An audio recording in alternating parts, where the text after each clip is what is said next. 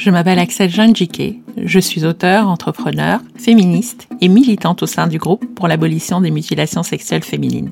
J'ai participé en 2015 à la rédaction d'un ouvrage collectif intitulé Volcanique, une anthologie du plaisir, dans lequel 12 femmes, auteurs des mondes noirs, évoquaient pour la première fois le plaisir féminin. La promotion de cet ouvrage m'a donné l'occasion de rencontrer beaucoup de femmes, parmi lesquelles des femmes noires, avec lesquelles j'ai échangé longuement sur leur intimité. Ces conversations, j'ai eu envie de les partager avec une audience plus vaste. Et c'est comme ça qu'est née l'idée de ce podcast. Mima Sex and I.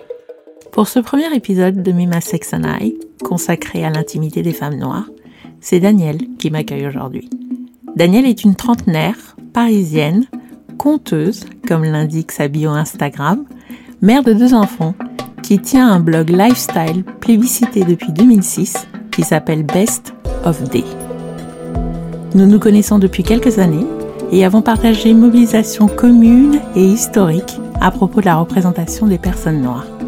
Lorsque je pensais à ce podcast et aux femmes auxquelles j'avais envie de tendre le micro, dont j'avais envie de faire entendre la voix, son nom s'est tout de suite imposé.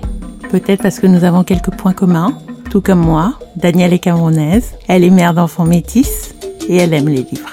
Sur son blog et ses réseaux sociaux, elle engage très souvent et très régulièrement la conversation sur des sujets qui touchent à la maternité, à la parentalité et à la féminité. C'est donc à elle, tout naturellement, que revient l'honneur d'inaugurer la première édition de Mima Sexenai. Bonjour Daniel. Bonjour Axel. Où es-tu née et dans quel genre de famille as-tu grandi?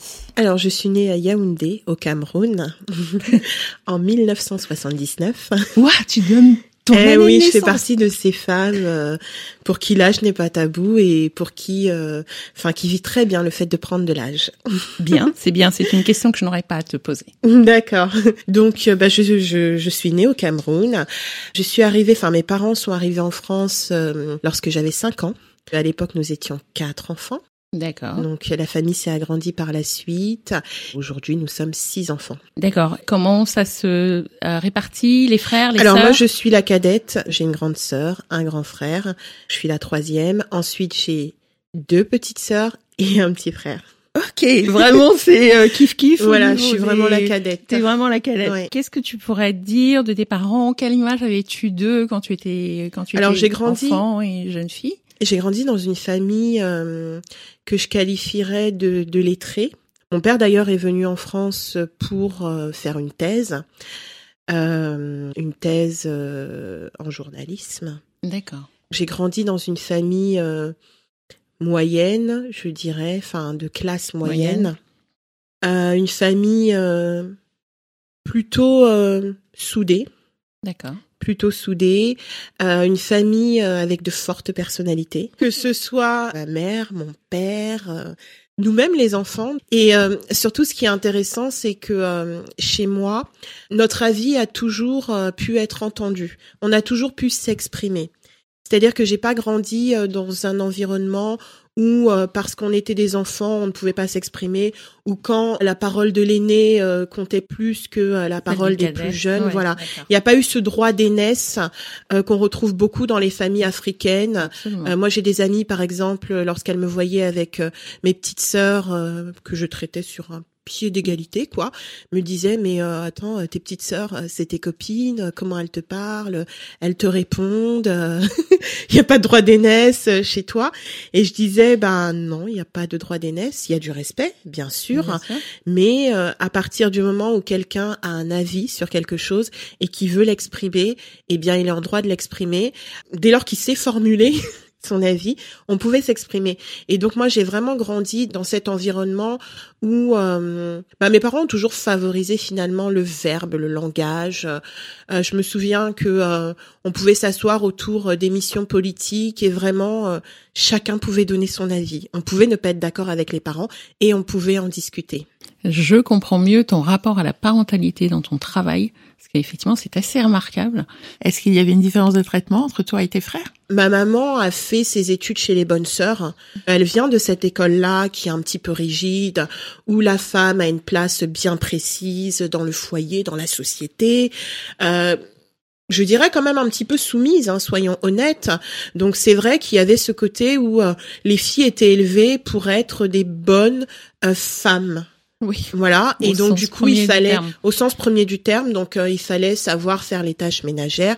Forcément, eh bien, euh, voilà, quand mon frère sautait son tour de vaisselle, euh, on n'était pas très dur avec lui, alors que voilà, quand je venais voir ma maman, bah, déjà à l'intérieur du couple, c'était vraiment ma mère qui était euh, la référente pour toutes les questions qui concernaient les enfants, euh, toutes Ton les père questions. ne, ne s'en mêlait pas du tout? Alors, pas vraiment. D'accord. Honnêtement, avec le recul, euh, je me rends compte que euh, c'est vraiment ma mère. Mon père était un peu, euh, je pense qu'il y avait quand même un rapport un petit peu hiérarchique où euh, ça faisait un petit peu inspecteur des travaux finis.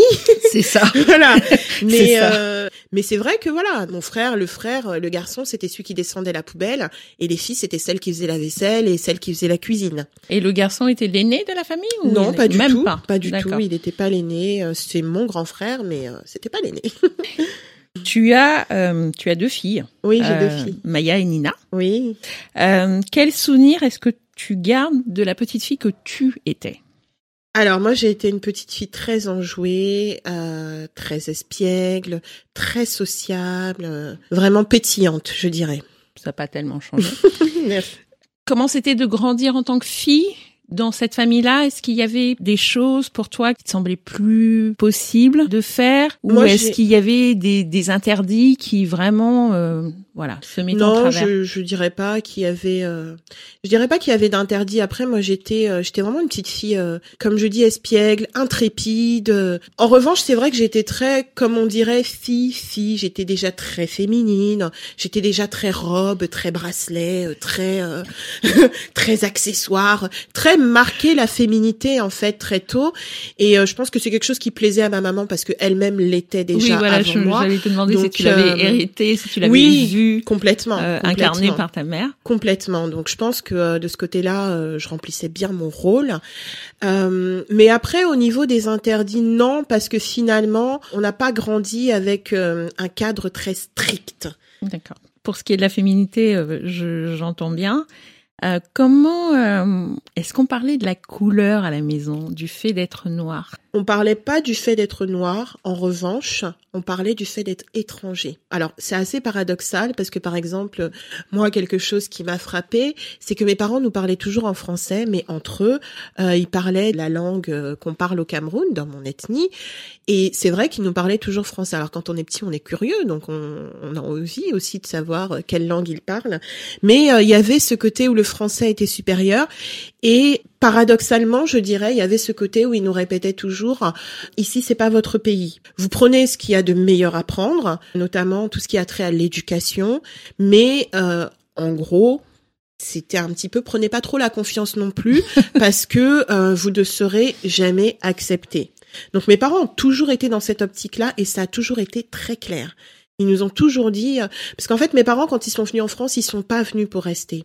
Ils sont venus euh, parce que euh, bah parce que c'était une opportunité, mais euh, mon père a toujours eu de- de- des idéaux africains, je dirais, et donc lui l'optique c'était vraiment de venir, de, poursuivre sa thèse et de retourner au Cameroun travailler. Donc euh, pour eux, c'était, c'est- c'est- ils n'avaient pas de projet de vie durable en France. Donc je pense que c'était un petit peu un moyen de nous mettre en garde, un peu de dire, euh, écoutez, n'oubliez pas d'où vous venez, n'oubliez pas quelles sont vos racines. Du coup, il y avait un- finalement un discours très positif euh, sur l'Afrique. Parce que voilà, il nous disait, euh, voilà, vous n'êtes pas français, mais à côté quand même, il y avait ce truc où regardez d'où vous venez, c'est quand même pas mal. Donc ne l'oubliez pas. Vous avez Voilà. une maison. Exactement, vous avez une maison. Euh, par qui et comment euh, as-tu appris que tu étais noire? Quand Est-ce que tu te souviens la première fois que tu t'es dit ça te concernant? Honnêtement, je pense que c'est euh, dans les contes, les contes pour enfants. D'accord. parce que euh, c'était toujours euh, la petite héroïne blonde et puis il suffit de se regarder dans la glace pour voir qu'on ne ressemble pas du tout à ça. Donc euh, euh, je pense que c'était ça. Et puis après à l'école finalement oui avec les contes pour enfants etc je voyais que j'étais différente. Mais euh, il y avait pas de voilà je ne mettais pas de symbole dessus. Et à l'école où des des des, enfants euh, nous, nous traitait de sale noire. et là, je me suis dit, ah oui, d'accord, donc c'est un problème, euh, visiblement. Mais euh, dans la maison, tu ne te levais pas le matin en te disant, ah, je suis noire. Non. Tu es de nouveau devenue maman en 2016 et une deuxième petite fille est venue agrandir votre famille, Nina, ce qui fait de toi désormais une maman de deux enfants en bas âge. Qu'est-ce que tu transmets volontiers de l'éducation que tu as reçue à tes filles? L'estime de soi. C'est-à-dire que euh, moi, j'ai vraiment grandi dans ce truc où tu es une personne. Tu es une personne à part entière. Ton avis compte. Tu peux l'exprimer. Et euh, je pense que c'est vraiment la première des choses que je transmets parce que je pense que euh, ça fait beaucoup de ma personnalité en fait. Ce côté où je ne demande pas la permission. Si j'ai des choses à dire, je les dis toujours dans le respect parce que c'est vrai que voilà, il n'y avait pas, il y avait pas de droit d'aînesse, mais fallait quand même respecter, fallait pas être insolent ce que j'ai beaucoup été.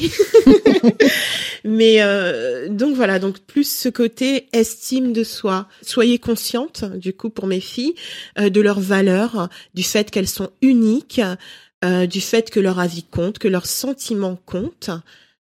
voilà, je dirais.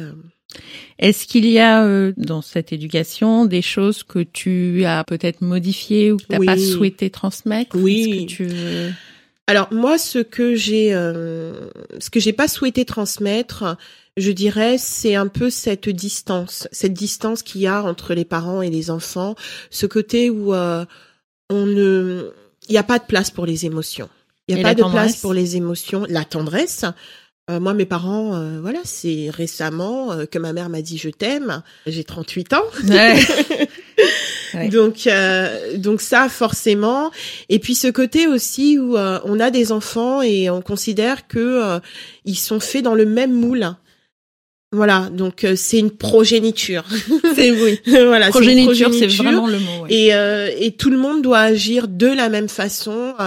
personne n'a le droit de comment dire de manifester une certaine peut-être singularité. singularité.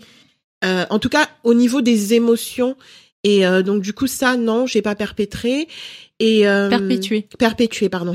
je n'ai pas perpétué. Du lapsus. Euh, moi, c'est plus le côté émotionnel en fait euh, que je trouve qui a été un petit peu lacunaire. J'avais des parents très pudiques qui n'exprimaient pas leurs sentiments.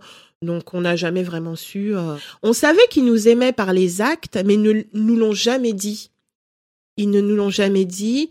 Peut-être aussi un côté un peu euh, rigide euh, sur certains points, je dirais. Est-ce que tu crois, et on parle ici bien de ta conviction intime et personnelle, qu'il y a un rapport à la parentalité différent au sein des familles noires par rapport aux autres familles? Aux familles non noires Ouais, aux familles non noires.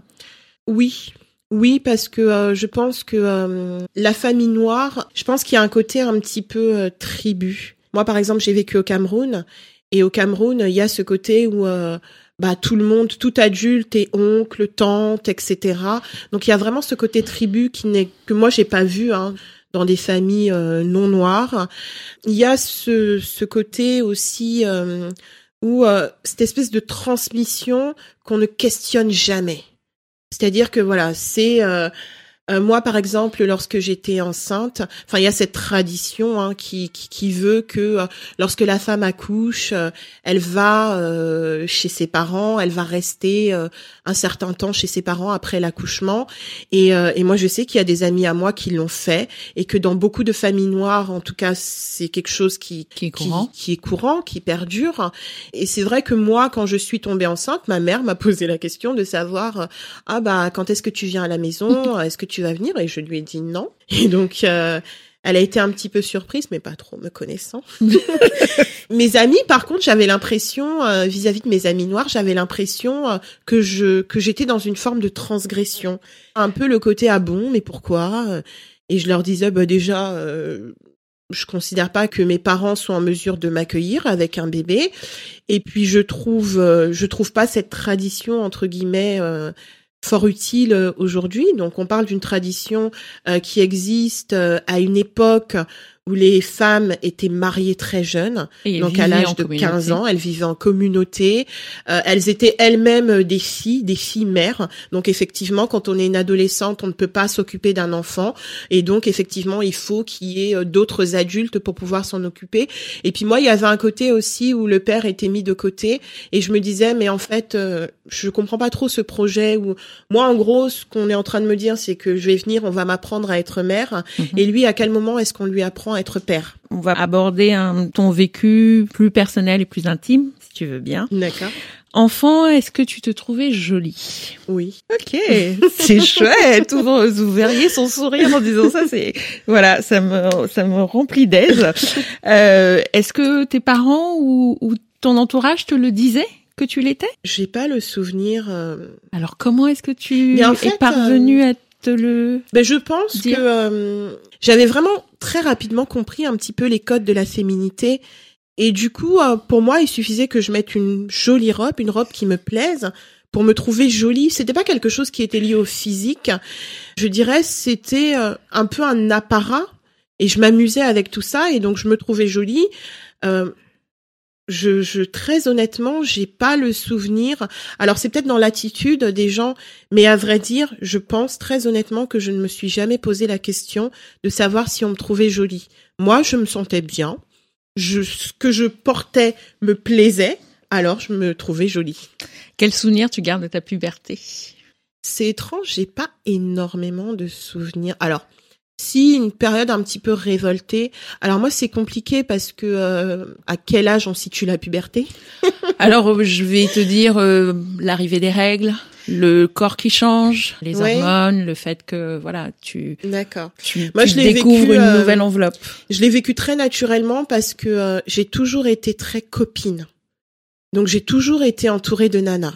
D'accord. J'ai toujours été entourée de nanas et je me souviens par exemple que euh, il y avait une nana qui, lorsqu'on était euh, à l'école primaire, on devait être au CM1 ou au CM2, qui avait eu ses règles. C'était quand même une puberté un petit peu précoce. Je pense qu'on n'en avait pas vraiment discuté, mais en tout cas, on savait qu'elle avait eu ses règles. Donc, ça faisait un peu un, une espèce de truc de secret. euh, C'était, voilà, il y avait un truc un peu, euh, une approche un peu ésotérique du truc, tu vois, c'est notre secret, c'est entre nous.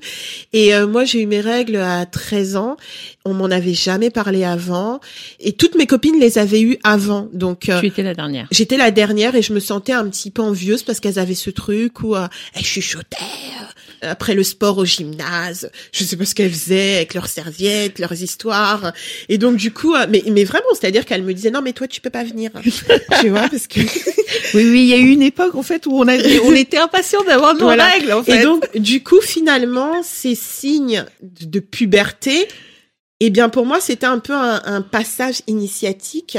Donc, je les ai bien accueillis parce que ça faisait, j'étais, T'étais enfin une femme. voilà, j'étais enfin une femme, je faisais partie de la bande.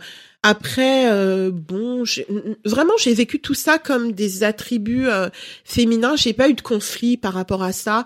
Peut-être après, quand j'ai commencé à avoir de la poitrine, c'est Ouais, plus le te regard. ton rapport à ton corps, Ouais. parce qu'effectivement, tu es voluptueuse selon les Oui. termes euh, couramment, euh, c'est-à-dire euh, le terme qu'on Ouais. emploie pour me qualifier également. Bah, Donc la, que- la poitrine est quelque chose, moi, Ouais. dont je me souviens et Oui. je, enfin, j'ai, j'ai, j'ai traversé une puberté plus précoce que la tienne. Moi, c'est arrivé du jour au lendemain Ouais. à 10 ans et je me suis retrouvée avec un 95B de poitrine quoi sur un corps de gamine de 10 ans et Ah oui. c'était compliqué. Le rapport que j'ai pu avoir moi à ma féminité est quelque chose que j'ai plutôt conquis. Donc j'aimerais bien savoir comment est-ce que toi tu as Mais moi, encore une fois, je pense que vraiment, j'étais vraiment dans cette image de femme. Je voyais ma mère, euh, qui est une femme très coquette, très, elle qui est aussi voluptueuse. Ma mère, tout de suite, euh, sans m'en parler forcément, mais euh, elle voyait que ma poitrine évoluait, donc elle m'a acheté les bons les soutiens-gorge. J'avais- soutiens-gorge. Les bons soutiens-gorge tout de suite. tout de suite, je, m'habillais même déjà moulant. J'ai, vraiment, j'étais, euh, j'étais très euh, en phase avec mon corps. Pour moi, c'était juste un corps féminin et c'était beau.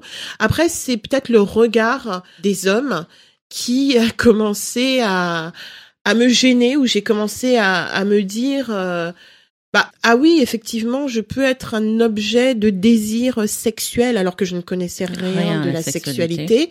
Et je me souviens euh, quand j'avais 13 ans, je sais plus où j'allais et, euh, et donc c'était au Cameroun parce que du coup j'ai Mes parents sont retournés vivre au Cameroun lorsque j'avais 13 ans. Voilà. Et c'est vrai que ma mère m'avait, en fait, avant qu'on retourne, moi j'ai toujours été, comme je te dis, j'ai toujours été très libre, plein de copines, je sors, on me demande de rentrer à 18h, je rentre à 20h, c'est pas grave. Et euh, j'ai toujours été comme ça. Ma mère m'avait dit quelque chose d'étrange.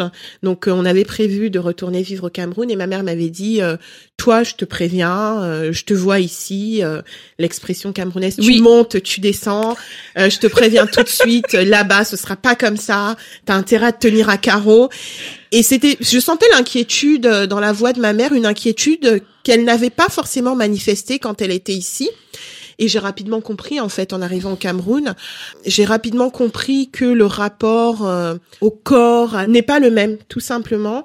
Et le jour où je l'ai véritablement compris, euh, voilà, je sortais, j'avais 13 ans, j'avais mis un body moulant avec un petit short moulant euh, dans la rue. de nos connaissances m'a fait une remarque relative à ma tenue quelque chose qui voulait dire un petit peu ah oui tu fais ton aguicheuse et je m'étais dit, mais en plus, c'était un adulte. Moi, j'avais 13 ans. Et je me suis dit, mais de quoi il me parle, en fait? J'ai juste mis un body. Et c'est le truc à la mode, quoi. C'est le truc que tout le monde porte. C'est le truc euh, que les nanas dans les séries TV que je regardais, genre Beverly Hills, etc., elles s'habillaient comme ça. Je voyais pas le truc sexuel euh, dedans.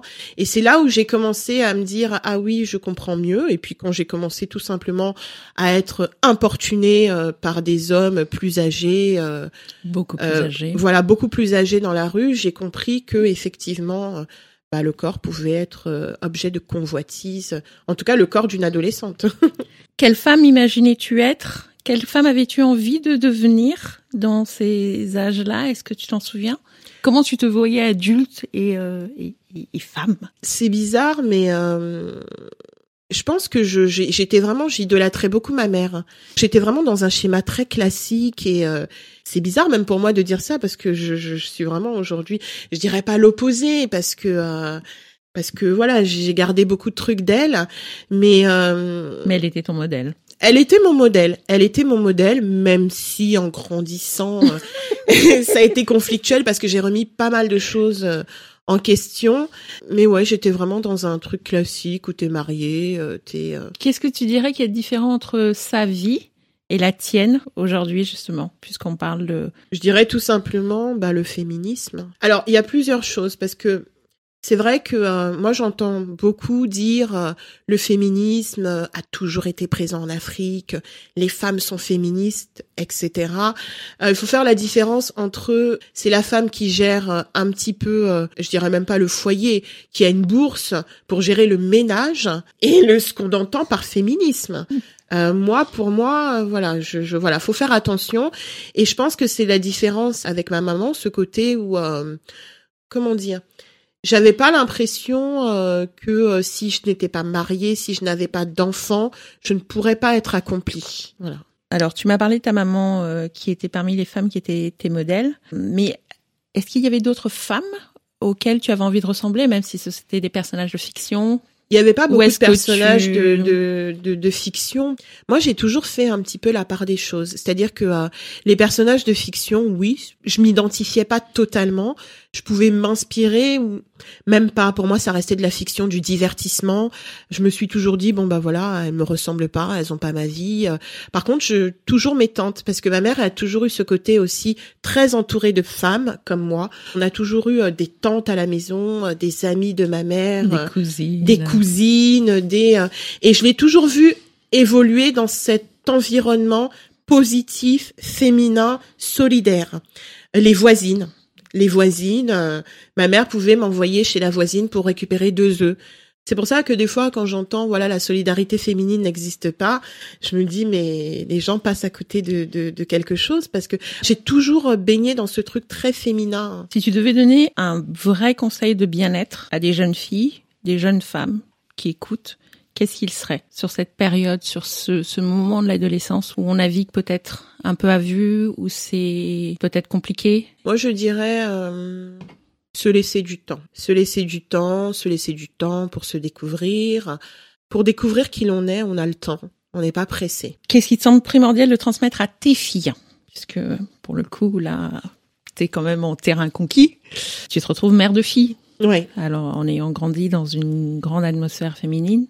Moi, c'est vraiment, euh, bah, c'est vraiment l'estime de soi. Encore de une soi. fois, c'est vraiment ce côté où euh, tu, tu aimes toi, les autres t'aimeront. c'est ou alors s'ils t'aiment pas, c'est pas grave. Du moment que tu t'aimes, c'est très l'essentiel. Je partage absolument euh, cet avis. Comme tu le sais, j'ai participé à un ouvrage collectif intitulé Volcanique, une anthologie du plaisir, dans lequel 12 femmes, auteurs des mondes noirs, évoquaient pour la première fois le plaisir féminin. Comme j'aime bien l'image du volcan, comment dirais-tu que l'éveil à la sensualité s'est produit chez toi? Euh, je pense que c'est les séries TV. euh, c'est vraiment ça. C'est euh, les séries TV, puis les copines et les oreilles qui traînent parce que bah, dans un les environnement traînent. féminin, euh, les cousines plus âgées qui parlaient de leurs histoires, on laisse traîner les oreilles et puis on se raconte entre copines ce que la grande sœur a dit. Et puis aussi euh, au Cameroun, il n'y avait pas beaucoup de divertissement. Avec une amie, on était tombé sur des livres un peu érotiques. euh, je sais plus de quelle série. Euh... Délit ou Harlequin Non, parce qu'Harlequin, c'était pas le C'était cas. trop soft. C'était trop soft. oui, non, c'est vrai. Bah, déjà, voilà, je trouvais qu'Arlequin, c'était trop soft. Mais je crois qu'on était tombé comme ça sur un espèce de vendeur euh, à la sauvette, À la de sauvette, livres ah ouais. qui nous fournissait en livres euh, érotiques. Et je pense que c'est un peu par ce biais-là, par le biais de la littérature finalement. Donc ces, ces questions-là, c'était pas quelque chose que tu pouvais aborder directement avec ta mère ou Certainement pas. Pardon, j'ai tenté. Certainement pas. Alors c'est simple. C'est vrai qu'au Cameroun, euh, il y avait ce qu'ils appelaient euh, les grossesses précoces, les euh, et c'était terrible parce que personne ne parlait de sexualité et donc du coup des gamines se retrouvaient enceintes comme ça et on savait pas. D'ailleurs, il y a une expression euh, que les que les femmes employaient, elles disaient elle a attrapé la grossesse. Et j'avais 13 ans et je trouvais déjà ça absurde et moi par exemple, je sais que ma mère ne m'a jamais parlé de sexualité, mais tous les mois, elle me demandait si j'avais mes règles. Si j'avais eu mes règles. Mais vraiment. Et je me disais, euh, et quand elle me demandait ça, mais je riais euh, en mon fort intérieur, je me disais, mais euh, j'ai envie de dire, maman, faut peut-être faire du préventif. Parce que Ouais, si j'ai pas mes tard. règles, c'est peut-être un peu euh, trop tard, faut peut-être agir en amont. Et en fait, elle me demandait à chaque fois euh, si j'avais eu mes règles. Je sais pas si elle s'était mis un rappel. Elle me demandait, est-ce que tu as eu tes règles? Oui. Sans avoir expliqué que ça pouvait être signe d'avoir bébé si Voilà. jamais tu les avais pas. Voilà, c'est ça. Je trouve ça toujours assez fou. D'ailleurs, je me Euh, souviens, même quand j'ai eu mes premières règles, j'en avais pas parlé à ma mère. Je me souviens, on vivait avec ma tante qui était un peu plus âgée que moi. Je ne lui en avais même pas parlé. Je sais pas pourquoi, j'avais honte. Autant à l'extérieur, avec mes copines, c'était quelque chose, ouais, j'ai eu mes règles. Mais je sais pas, à la maison, il y avait une telle chape sur toutes ces choses-là que j'en avais pas parlé, j'avais honte en fait. Et je sais que ma tante, elle l'a su parce que en fait, euh, je lui piquais ses serviettes. Parce qu'au début, euh, elles étaient pas très régulières mes règles, donc peut-être que je les avais, je sais pas, tous les six mois. Et je crois qu'elle m'avait surpris, elle m'avait dit mais qu'est-ce que tu fais avec ça? Et, et donc euh, je l'ai regardée comme ça. Et elle m'a dit viens, je vais t'expliquer. Et c'est là où elle m'a dit bah tu vois voilà. Et je sais que c'est elle qui l'a dit à ma mère, mais ma mère ne m'a jamais dit. euh, Au voilà. fait, ma chérie, tu as tes règles. Non. Bienvenue dans le royaume des Non. femmes. euh, ça- D'accord. Donc euh, la, la transmission sur les questions du féminin sont aussi euh, problématiques parfois dans Totalement. communautés que dans d'autres. bien sûr. Euh, D'après un rapport américain mené par le Centre d'études de la pauvreté et des inégalités de l'Université de droit de Georgetown, datant de 2014, les filles noires sont perçues comme moins innocentes et étant plus indépendantes et plus informées sur les sujets des adultes, notamment la sexualité, que les filles non noires. C'est terrible. Est-ce que ouais, est-ce que cette donnée te surprend? Non, ça me surprend pas. Ça me surprend pas parce que euh, bien il y a cette invisibilisation de toute façon euh, des femmes noires, des filles noires, et à côté de ça, lorsqu'on est visible, il y a une hypersexualisation. On devient en fait des objets, des objets euh, pour assouvir des fantasmes sexuels. Les représentations du corps des femmes noires sont, pour la majorité, euh, dans quelque chose toujours d'hypersexualisé. Euh, La femme noire apparaît comme la chaudasse, la La panthère. la panthère. euh, voilà, c'est Joséphine Baker tu- avec la ceinture de banane. C'est euh, c'est voilà donc du coup non ça ne me surprend pas c'est tragique mais euh, Est-ce que la sexualité est un sujet tabou dans les familles noires? Bien sûr J'aime le bien sûr. bien sûr D'accord. Bon. Aujourd'hui, dans l'éducation que tu envisages pour ta fille, est-ce que c'est quelque chose que tu envisages d'aborder avec elle? Oui, oui, c'est quelque chose que j'envisage d'aborder. Maintenant, c'est vrai que j'ai pas forcément les outils. Je sais que j'ai vu passer des projets. En tout cas, il y a des associations qui ont pour objectif peut-être d'en parler à l'école primaire, etc. Moi, je trouve que c'est une bonne chose. Euh, moi, j'aimerais bien. Je sais que euh, j'ai vu passer ça sur les réseaux sociaux. Ça a été vivement critiqué. Euh, je pense qu'il faut faire la différence entre l'éducation à la sexualité et l'éducation à avoir des rapports sexuels. C'est pas la même chose. Donc, euh, d'expliquer aux petites filles que voilà, si à un moment donné, euh, bah, ça les démange un petit peu, qu'elles ont envie de se caresser, c'est normal. Elles sont pas folles euh, et qu'il faut le faire dans un certain contexte. Pas juste dire aux filles ferme tes jambes parce que t'es une fille. C'est tout. On leur dit que ça t'assoit pas comme ça. On voit ta culotte. Mais mais c'est tout, c'est tout ce qu'on dit. Les garçons on leur dit rien, tout simplement. Je pense que euh, en tant que parents, c'est normal qu'on n'ait pas forcément les outils, mais si des personnes euh, les ont, si euh, le cadre scolaire peut permettre cette approche, euh, bien sûr adaptée en fonction des âges. Je crois qu'il était question de euh, CM1. Moi, je Mm. trouve que c'est raisonnable. C'est raisonnable. J'ai eu une conversation euh, récemment avec ma fille euh, où je lui ai expliqué que c'était son intimité, ce qu'était son intimité, que personne n'avait le droit d'y toucher, que si jamais une personne y touchait, il fallait qu'elle le dise à un adulte, pas forcément moi, mais soit la maîtresse ou soit les parents, et que donc il fallait qu'elle dise non, déjà qu'elle avait le droit de dire non, et que si jamais la personne insistait et touchait quand même, euh, il fallait qu'elle le dise immédiatement à un adulte. Et là, petite fille, euh, donc elle a eu l'air de comprendre, elle a 4 Elle a ans. quel âge Elle a quatre ans. hein. Elle a 4 ans et figure-toi que euh, là, elle m'a dit, bah tu sais maman, euh, à l'école, euh, sa petite copine avec qui elle joue très souvent, elle me dit, tu sais, euh, à la récréation, elle veut à chaque fois me mettre un bâton dans les fesses. Il a fallu quand même qu'on ait cette, conversation que tu l'amènes sur le tapis. voilà, ça nous a permis aussi de décrypter. Donc bien sûr, j'en ai parlé à la maîtresse. La maîtresse euh, en a parlé aux deux petites. En l'occurrence, c'était pas quelque chose de grave, mais ça aurait pu euh, l'être. Ma fille avait ce truc euh, où euh, qui la bah, mettait, qui la rendait inconfortable. Elle Qui était la pas rendait capable de dire à inconfortable. sa petite Et- copine. et voilà. euh, Et Ne fais d'ailleurs, donc ça. la maîtresse m'a dit, je vais voir les petites, on va en parler. Quand je suis venue euh, récupérer ma fille à l'école, je lui dis alors, est-ce que la maîtresse vous a vu, vous en avez parlé? Et la première des choses que m'a dit ma fille, elle m'a dit oui, on en a parlé. Et donc sa copine, elle a dit la même chose que moi. C'est-à-dire que vraiment que ce soit important que sa parole soit entendue et crue. Et ça, j'en ai parlé à la maman d'une de ses camarades, et elle m'a dit, tu vois, moi, j'en ai jamais parlé avec ma fille, euh, je vais faire la même chose. Je pense que c'est important, il faut en parler, quoi. Il faut en parler. Moi, je ne serait-ce que le terme intimité. Le terme intimité, je suis d'avis que c'est le premier endroit où il faut aborder ces questions-là, c'est justement dans l'intimité et que c'est aux parents Oui. De préparer une possibilité pour l'enfant de s'adresser à eux si jamais quelque chose Tout venait à à, se fait. produire. Tout à fait. Non, mais je, je suis tout à fait d'accord avec toi. J'ai eu envie de faire ce podcast parce que je déplorais les clichés sur la sexualité des femmes noires et l'absence de paroles intimes et personnelles de leur part sur le sujet. As-tu jamais fait l'objet, toi, personnellement, d'une remarque insultante ou dégradante sur ta sexualité? Honnêtement, je n'en ai pas, euh, j'en ai pas eu. J'en ai, enfin, en tant que femme noire, non, je pourrais pas. euh, moi personnellement, Toi, personnellement, Non. ouais. j'ai entendu des histoires, mais moi personnellement, non, j'ai jamais. euh, Outre les clichés qui sont projetés donc par un certain nombre à, à notre rencontre, penses-tu qu'il y a des clichés au sein des communautés noires concernant l'intime et la sexualité et quels sont-ils à ton avis? Bah, il y a déjà des clichés euh, liés au fait que euh, les hommes noirs sont plus virils. Donc ils ont une virilité intrinsèque, qu'ils ont une performance qui est intrinsèque. Donc du coup on se fait avoir.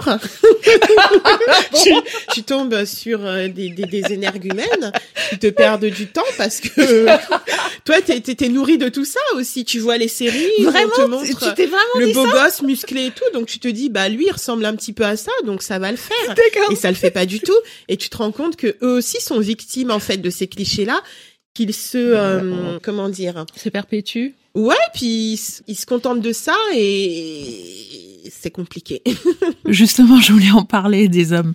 Plusieurs initiatives euh, plus ou moins réussies ont émergé ces derniers temps autour des masculinités noires, euh, parmi lesquelles on peut citer euh, le remarquable court-métrage Césarisé d'Alice Diop, Vers la tendresse, mais aussi l'ouvrage collectif Marianne et le garçon noir, sous la direction de Léonora Miano, les X fragments de Case Rebelle ou le documentaire du rappeur Décabal sur la déconstruction du masculin.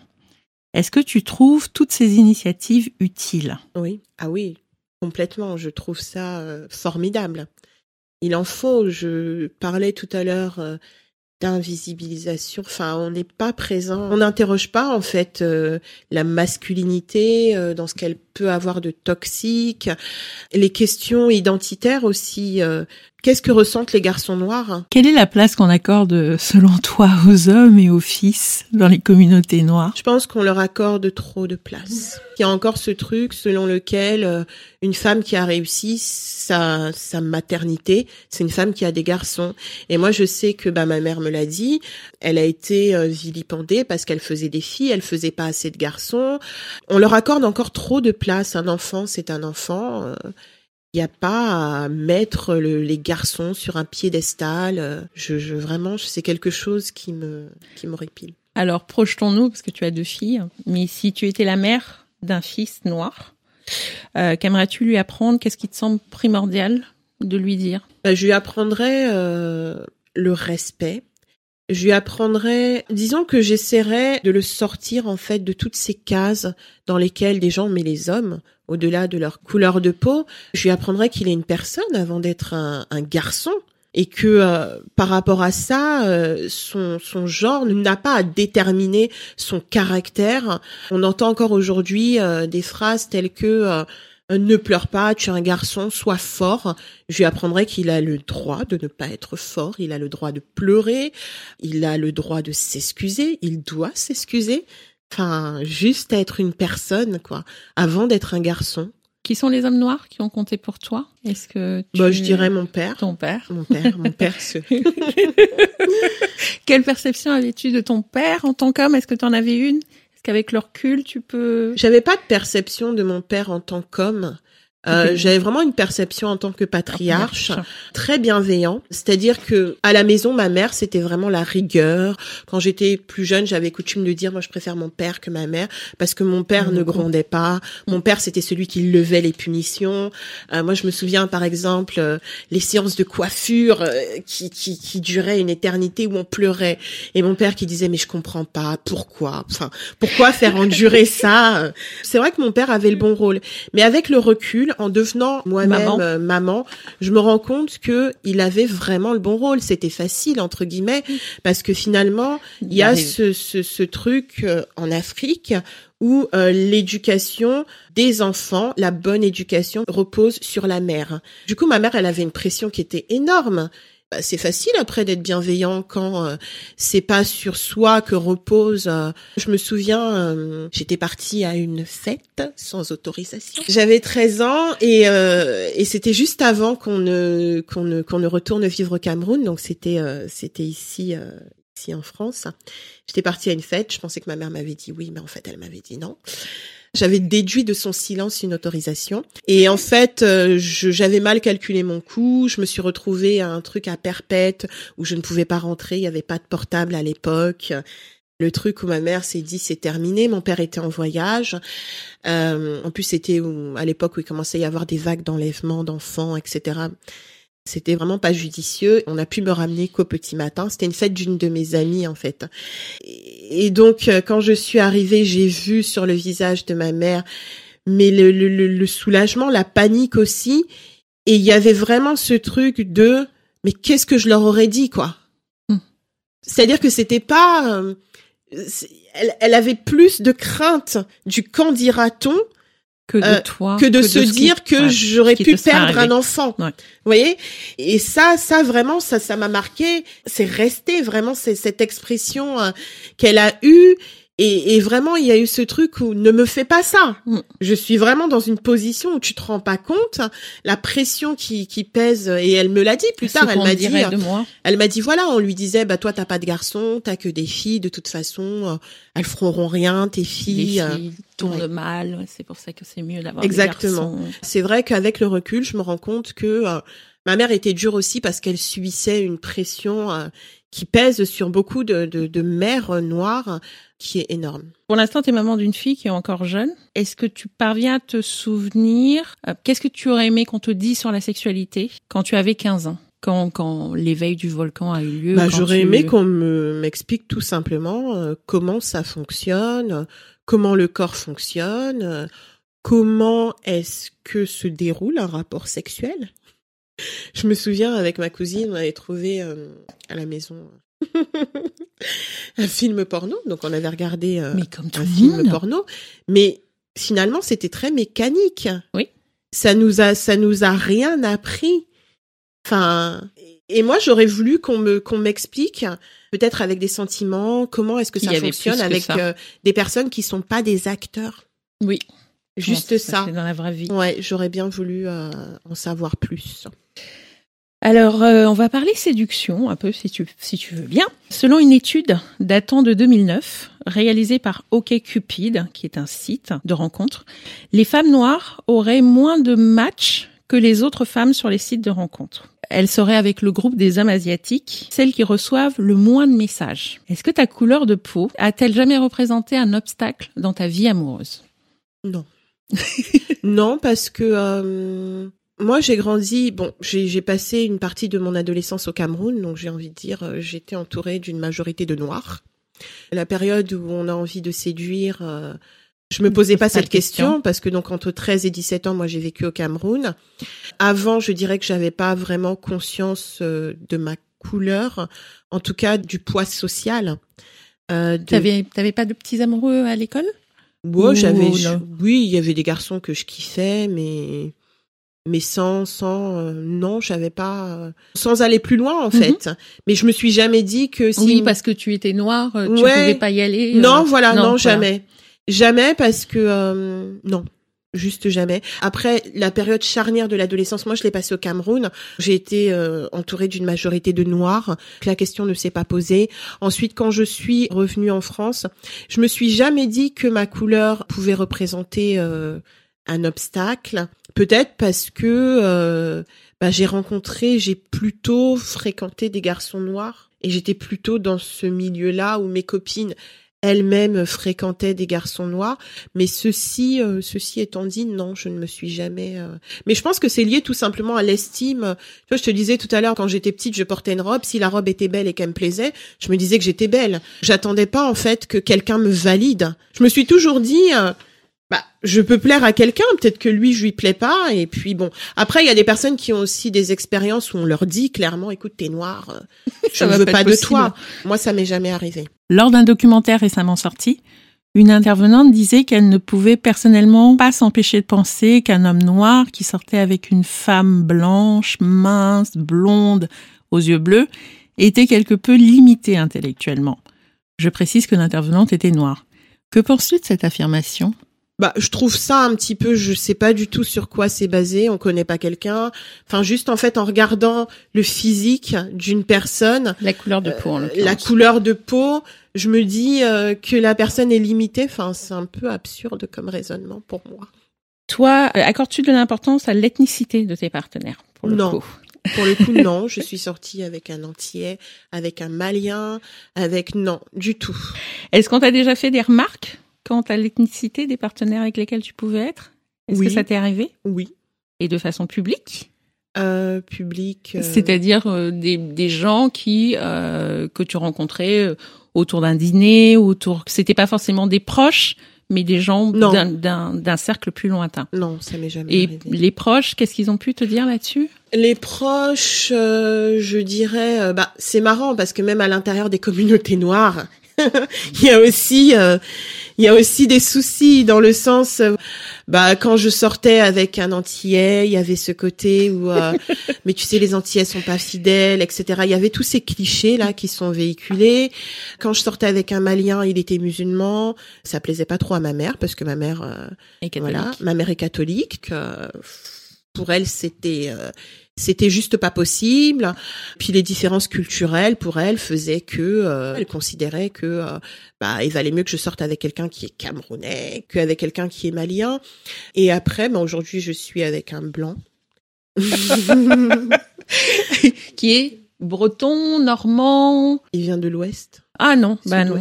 Tu, tu, tu corresponds pas à la statistique selon laquelle les Bretons et les Normands sont ceux qui sont le plus dans des couples mixtes. C'est vrai, hein, oui. je savais pas. Bah oui, voilà. Il y a quelque chose dans l'eau. Il y a un truc qui se passe là, dans les ports, tout ça, on, on sait pas. Mais euh, non, mais j'ai toujours été un peu un esprit libre comme ça et et je pense hein, que parce que bon du coup euh, je suis un peu mauvaise cliente. Parce que à chaque fois je dis non je n'ai pas vécu ça. Mais mais c'est vrai que je pense aussi que euh, on projette quelque chose aussi. On projette aussi ses insécurités. Moi je sais que j'ai des copines euh, qui sont sortis avec des mecs où je sentais bien que bien le fait que le mec soit blanc et eh bien pour elle euh, il y avait un certain ascendant elle lui passait tout il y avait un complexe tout simplement d'infériorité moi j'hésitais pas à leur dire mais euh, mais arrête tes conneries quoi je veux dire euh, c'est quoi enfin c'est quoi ton problème? Ce mec-là, il est pas mieux que toi. Mais après, le complexe, c'est quelque chose qui est vraiment profond et c'est difficile. De ce côté-là, j'ai toujours exprimé une telle liberté dans mes choix, dans ma vie, j'ai souvent été à contre-courant, donc je pense tout simplement que euh, bah, les gens se disent elle est bien dans son truc, donc on va pas lui casser les pieds quoi. Après à l'ère d'internet où euh, tu sais moi j'ai tenu un webzine afro etc. C'est vrai que j'ai eu des critiques où on a dit euh, je comprends pas les gens qui disent black is beautiful mais euh, après ils sont avec des blancs c'est pas c'est pas logique. Alors qu'en fait, euh, oui, Black is beautiful. En fait, je, je, ne dis pas le contraire. Sauf qu'en fait, euh, je suis une personne et je suis libre d'aimer euh, qui je veux. Et il s'avère qu'aujourd'hui, c'est un homme blanc. Alors, on va aborder un sujet qui me tient moi particulièrement à cœur. une conversation mondiale a eu lieu ces derniers mois à propos de la violence à l'encontre des femmes. J'imagine qu'elle t'a pas échappé. Non, du tout. Qu'est-ce qu'elle t'a évoqué Est-ce que il t'a semblé que les femmes noires prenaient part à cette conversation? Moi, j'ai trouvé ça formidable. Vraiment. Euh, le mouvement MeToo, balance ton port, Vraiment, je, je, je, dis merci, merci vraiment aux femmes qui ont osé dénoncer euh, toutes ces violences euh, qu'elles sont subies, qu'elles subissent. Vraiment, j'ai suivi ça très attentivement. Je me suis joint au mouvement également en faisant un podcast euh, justement où je balançais mes porcs. si j'en ai quelques-uns. Tu as donc balancé tes porcs. voilà, et, et j'ai trouvé ça important parce que c'est vrai que c'est des sujets que moi-même j'ai toujours voulu aborder sur mon blog, mais comme personne ne le faisait, on a l'impression un petit peu de, de, de, mettre un peu euh, les pieds dans le plat, je sais pas. Et, pour le coup, les femmes noires encore moins. Et j'ai trouvé dommage, effectivement, que il y ait pas plus de femmes noires qui soient entendues sur le sujet. Alors pour tout te dire, j'ai fait mon podcast. Je savais que des gens m'écriraient pour me dire voilà ça m'a touché, moi j'ai vécu ça, mais pas autant. C'est-à-dire que j'ai l'impression, pour tout te dire, que chaque personne que je côtoie sur Internet a été euh, victime d'une agression sexuelle. En tout cas, je suis suivie par une grosse majorité de femmes noires. Mais c'est vrai que pour beaucoup d'ailleurs m'ont dit euh, merci, moi je ne peux pas en parler euh, publiquement et c'est quelque chose que voilà que j'ai préféré mettre derrière moi parce que c'est ce qu'on nous enseigne aussi. Hein. Un rapport récent sur le taux d'homicide parmi les femmes adultes dans les communautés afro-américaines et hispaniques révélait que les femmes noires étaient trois fois plus nombreuses que les autres femmes à être tués par leur compagnon ou leur mari. Bien que ces données ne concernent pas directement les afropéennes, penses-tu que le sujet des violences conjugales soit abordé dans les communautés afro? Mais non. C'est-à-dire que euh, y a ce côté où euh, le mariage c'est un sacerdoce. À un moment donné, euh, moi je l'ai entendu depuis que je suis gamine, où il faut se supporter de la part de ma mère, de la part de mes tantes, de la part de toutes les femmes de mon entourage. J'ai toujours entendu ce truc où oui, mais bon, il faut supporter. Non, le, sujet des violences n'est pas du tout euh, abordé. Il y a encore plein de blagues qui circulent euh, sur euh, les réseaux sociaux.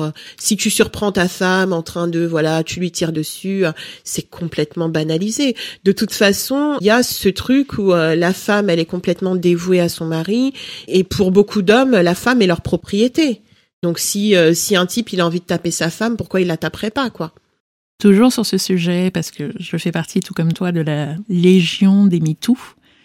Lors d'un plateau récent sur les viols et agressions sexuelles, Essence Online, la déclinaison web du magazine noir américain, a demandé aux internautes s'ils pensaient qu'il y avait une tendance dans les communautés noires à surprotéger les hommes noirs dans les cas d'abus sexuels et de violences faites aux femmes, au détriment des femmes noires. À 97%, le public a répondu oui. Les femmes noires, selon toi, auraient-elles tendance à minorer les agressions dont elles sont victimes de la part des hommes noirs? Oui, oui, parce que bah, c'est des agressions à caractère sexuel, donc la sexualité étant déjà tabou. Bah, je pense que déjà elles ne savent même pas par quel chemin elles vont passer pour expliquer ce qui s'est passé. Encore pire quand ça se passe dans l'enfance. Et, à partir du moment où on intègre en fait des choses dans l'enfance comme étant possibles, comme étant normal. Parce que finalement lorsqu'on subit quelque chose dans l'enfance et que bah on n'est pas reconnu comme victime moi j'ai des personnes qui m'ont écrit en me disant que des personnes de leur entourage les ont agressées et que ça s'est su. Et ces personnes là la question que je leur ai posée c'est de savoir mais est-ce que vous côtoyez encore cette personne? Oui parce que c'est quelqu'un de la, famille mais en fait euh, c'est juste pas possible. Donc bien sûr mais mais mais c'est c'est c'est vraiment parce que il y a cette espèce d'omerta autour des violences autour de la sexualité. Et autour donc de bah, l'intimité autour de l'intimité. Donc forcément bah à l'intérieur il y a les violences qu'on peut subir qu'on peut faire subir également. C'est malheureux, mais j'espère que les choses vont évoluer. Le fait qu'on en parle déjà toutes les deux et qu'on ose aborder ce sujet-là euh, dans le cadre de cette conversation, j'espère aidera celles qui, qui écoutent à se dire mais c'est possible en fait. J'espère aussi. Alors, j'aimerais pour conclure qu'on parle d'amour parce que là, c'était un peu lourd et particulièrement d'amour de soi. Oui. Je sais que c'est un sujet que tu traites beaucoup et qui personnellement me semble peu abordé dans les communautés noires. Personnellement, j'ai entrepris ce podcast parce que je trouvais qu'on n'entendait pas de paroles singulières, personnelles de femmes noires qui pouvaient rendre compte de la diversité des vécus, des expériences et des ressentis au sein des communautés noires. Que ce soit sur Dire Mama, où tu confies à ta communauté de besties, comme tu les appelles, j'adore ce nom, tes états d'âme de maman, ou sur les réseaux sociaux, tu n'hésites pas à parler de toi personnellement. C'est quelque chose qui m'a toujours saisi te concernant. Est-ce que parler de toi à titre personnel et oser aborder l'intime comme tu le fais a été quelque chose de facile. Comment est-ce que tu y es parvenu? Pour tout te dire, je pense que ça a vraiment commencé euh, lorsque je suis tombée enceinte, où là, ben, on est au cœur de l'intimité quand même. On a tous les mois, on a des visites où on doit euh, s'asseoir, écarter, laisser quelqu'un regarder son intimité. je pense qu'on peut pas être plus au cœur de l'intime. Voilà, je pense hein, que, que, en tout cas moi me concernant, j'ai commencé à avoir des questions parce que je me suis dit, là, je vais être maman et c'est vrai que euh, j'ai pas, bah, comme je le disais tout à l'heure, hein, j'ai pas eu ces conversations là et il va falloir, enfin, je veux rompre en fait cette euh, cette espèce de, de, de, silence. Donc il va falloir que j'apprenne, j'apprenne à parler de l'intime, j'apprenne à désacraliser un peu toutes ces questions là. Moi, j'avais déjà des questions à titre personnel et je suis une blogueuse, j'ai toujours blogué, j'ai toujours suivi des personnes qui se confiaient, se livraient. J'ai essayé de regarder, mais c'est vrai que euh, être enceinte, c'est vraiment quelque chose qui relève de l'intimité. Et souvent, on a besoin de personnes qui nous ressemblent, qui ont une histoire à laquelle on peut se, rattacher. Voilà, se rattacher. Et à vrai dire, pour tout te dire, eh bien, je n'avais pas de récit de femme noire ou si peu, si peu. Et, et je pouvais pas m'empêcher de me dire, euh, oui, mais tu vois, ce qu'elle vit elle, euh, peut-être que moi ça me touche pas. Enfin, tu vois, je, je fais de l'hypersalivation je vois aucune femme blanche euh, qui en parle. D'ailleurs, ça touche beaucoup plus les femmes noires. Voilà. Je sais pas, j'ai un trait qui se dessine sur mon ventre là. Est-ce que c'est normal? Est-ce que, enfin, voilà, enfin, avec qui je parle de tout ça? Et je me suis dit en fait, euh, si moi j'ai éprouvé ce besoin-là à ce moment précis, je pense que d'autres l'ont éprouvé aussi. Donc je vais, euh, je vais, je vais le faire je vais en parler. Je vais parler de mon point de vue.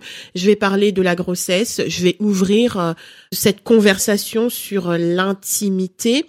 À partir de ce moment-là, je me suis dit, surtout, j'ai eu beaucoup de retours. J'ai eu beaucoup de personnes qui m'écrivaient pour me dire merci. Tu vois, là, tu parlé de ton expérience. Eh bien, euh, ça me ça me touche à tel niveau. Mais c'est-à-dire que je pense véritablement qu'il y a ce phénomène de représentation. Tu ne trouves pas de livre aujourd'hui sur la maternité qui soit illustré par une femme noire, par la photo d'une femme noire. Tu ne trouves pas d'article. Moi-même, j'ai contribué euh, à certains magazines en ligne où j'écrivais des articles et systématiquement l'illustration qui était utilisée était une illustration de personnes non noires. Jusqu'au jour où j'ai écrit un article très personnel sur l'allaitement qui avait été relayé par le Huffington Post et ils avaient choisi d'illustrer mon article qui était pour le coup très personnel. Pourquoi est-ce que allaiter m'a paru quelque chose de naturel était illustré par une femme blanche? Et donc là, j'ai écrit au rédacteur en chef, je lui ai dit excusez-moi, en soi, quand j'écris, je veux que tout le monde puisse se reconnaître parce que c'est une expérience qui est universelle. Mais là, pour le coup, c'est vraiment très personnel. Et c'est vrai que sur les questions de maternité, les femmes noires ne sont pas représentées. À un moment donné, quand j'écris un article comme ça, juste, vous pouvez pas, vous pouvez pas me nier. Et, c'est quelqu'un de très intelligent hum. qui, qui l'a pas du tout mal pris et qui m'a dit, euh, oh vous savez euh, on prend un petit peu au hasard. Et je dis mais non je pense que c'est pas un hasard. Je pense que c'est votre euh, représentation. voilà c'est la représentation. Pour vous en fait c'est l'imaginaire c'est la mère la maman euh, c'est une femme blanche. C'est pas une femme noire. Nous on est les nourrices. Mais oui on est les nounous. C'est ça. On est mais on, voilà c'est c'est pas nous qui allons illustrer des beaux articles avec la photo du bébé. Pourtant il y en a dans les banques d'images. Je lui ai dit ça très honnêtement et il m'a dit c'est vrai, maintenant que vous me le dites, j'y ai réfléchi. C'est vrai, je pense qu'il y a un truc. Euh, voilà. Du coup, il a, il a changé l'illustration. Vous allez à la Fnac ou autre, on a l'impression que les femmes noires ne sont pas des mamans. Il y a aucun livre sur la maternité qui choisit de et encore je dis les femmes noires mais même des non blanches des femmes non blanches. Voilà, donc à un moment donné euh, des des filles ont commencé à m'écrire sur des sujets comme euh, le pic de croissance mais, vraiment, c'est-à-dire que mes articles rencontraient un tel succès où je me disais, c'est vraiment une histoire de représentation. Parce qu'il y en a plein de ces articles-là. Mais à un moment donné, ces filles-là se disent, eh bien, elle, si elle vit ça, comme ça, eh bien, peut-être que, elle, elle me ressemble. Je pense qu'elle a à peu près la même histoire que moi. J'irai même plus loin, Axel. Quand j'ai commencé à écrire sur ces sujets-là, des personnes m'ont écrit, des personnes que je côtoyais, je ne savais même pas qu'elles étaient mamans elles ne parlaient jamais de leur maternité. Et quand elles ont commencé à m'écrire, je leur ai dit, mais attends, mais t'es maman, toi? T'as un enfant? Mais attends, on se croise, on, on, on, aborde plein de sujets sur Internet et j'ai jamais su que t'avais un enfant oui, j'ai un enfant. Après, il y a le débat montrer ou pas ses enfants sur Internet. Non, mais même un bout de... Mais juste se croiser, se rencontrer dans le cadre d'un cocktail, etc. et pas prendre des nouvelles des enfants ou dire moi je suis maman comme ça se passerait pour d'autres femmes dans le même contexte dit quelque chose quand même de la censure qui peut être la nôtre. De la censure et je pense que ça va plus loin parce que finalement ça conditionne aussi le rapport la place de l'enfant dans la famille. Mes filles, elles ont 4 ans et 14 mois. Ça occupe beaucoup de place. C'est-à-dire que voilà, aujourd'hui, je poste sur Instagram en disant, j'ai passé une nuit blanche, les poussées dentaires. Je me dis, exister sans pouvoir évoquer à un moment donné quelque chose aussi personnel aussi intime et mais surtout universel. mais qui prend autant de, place dans ta vie à ce moment-là. de la grossesse où tu es pleine j'ai envie de dire à cette période de maternage et de, de, de réussir à nier ça je pense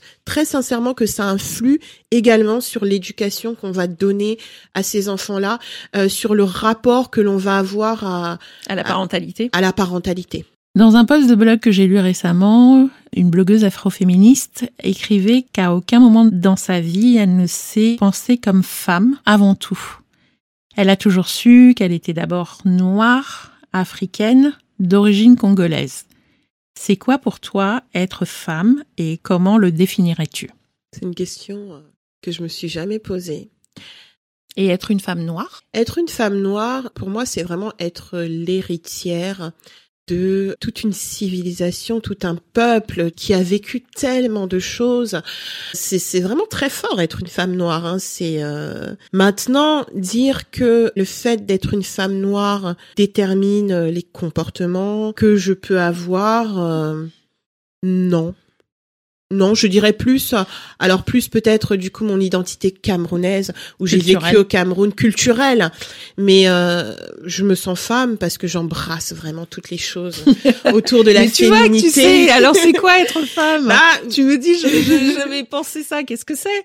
Tu n'as pas arrêté de nous en parler en fait. Ouais, bah oui, c'est ça. je, manière d'incarner la féminité. Ouais, en fait, je, je, mais mais le problème c'est que ouais, mais le problème c'est que euh, j'ai l'impression qu'en disant qu'être femme c'est ça, finalement celles qui se reconnaissent pas là-dedans se sentent pas femmes, tu vois. J'ai grandi avec un truc où on disait ça c'est un garçon manqué, ça c'est tu vois ce que je veux dire? Ma fille elle a 4 ans, elle a pas les oreilles percées. Bon, ma mère elle s'est lassée, mais euh, ma mère pendant deux ans, elle me disait quand est-ce que tu perces les oreilles? oui, parce que sinon c'est pas une fille. Sinon c'est pas une fille. pas une fille. Je vois des enfants, je vois des des, des bébés, euh, on s'efforce de leur mettre un bandeau rose comme ça là, pour bien juste pour bien préciser qu'elles sont une fille en fait. C'est quoi? C'est tu mets pas le bandeau, t'es pas une fille? Enfin, tu vois, aujourd'hui encore, ma fille, elle a 14 mois, la plus jeune. Il arrive très souvent qu'on la prenne pour un garçon, mais c'est pas grave. Moi, j'ai du mal avec ce truc de c'est quoi être une, femme en fait. D'accord. Tu vois, même si en gros, j'embrasse vraiment tout ce qu'on met dans féminité, mais après ça m'est propre à moi. Oui, c'est ton incarnation. C'est mon incarnation à moi, parce que sinon, je trouve que ça valide aussi les trucs genre garçon manqué, tu vois ce genre de truc quoi et j'ai du mal un peu euh. aujourd'hui ça n'a pas toujours été le cas j'ai beaucoup évolué parce que comme je te dis ben j'ai grandi avec ce truc où euh, t'es très féminine c'est bien tu comprends? Mm. T'es très féminine, c'est bien, tu es séduisante. J'ai grandi avec ce truc-là et aujourd'hui, ben, je m'autorise euh, à ne pas être séduisant. tu sais, c'est le truc où on, c'est le fameux ou truc, j'en parlais tout à l'heure avec une amie, où elle disait quand, quand à un moment donné, on te dit, euh, bah tu vois, tu viens d'avoir un enfant, te laisse pas trop aller. C'est quoi se laisser aller en fait?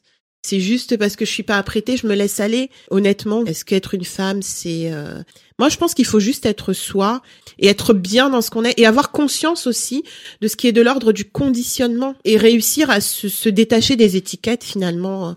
Être juste soi, être bien dans sa peau, être euh, être heureux, quoi. Quelle que soit son appartenance culturelle, vraiment. Totalement. Je pense qu'il faut vraiment insister là-dessus. Je vais me permettre de te poser une question qui me tient à cœur. J'aimerais savoir pourquoi tu as accepté de prendre part à ce podcast. Alors j'ai accepté parce que bah, je te suis, je te suis depuis longtemps. Bah parce que finalement, je trouve important qu'on entende les femmes noires, qu'elles se racontent, qu'elles disent qui elles sont, puisque elles souffrent d'un manque de représentation qui est cruel, et qu'on entende juste en fait des femmes euh, normales. ah bon, nous sommes des femmes normales, oui. tu crois Et donc du coup, je me suis dit que euh, c'est à nous de le faire aussi. Absolument, je partage absolument cet avis. Merci mille fois, Daniel, de m'avoir accueilli avec tant de générosité, tant de chaleur dans ton, dans ton intimité. Merci, merci beaucoup, Axel. Merci d'avoir écouté ce premier numéro de Me, ma Saxon J'espère qu'il vous a plu. Je vous retrouve dans 15 jours avec une nouvelle invitée qui m'accueillera dans son intimité. D'ici là, prenez soin de vous et à très vite.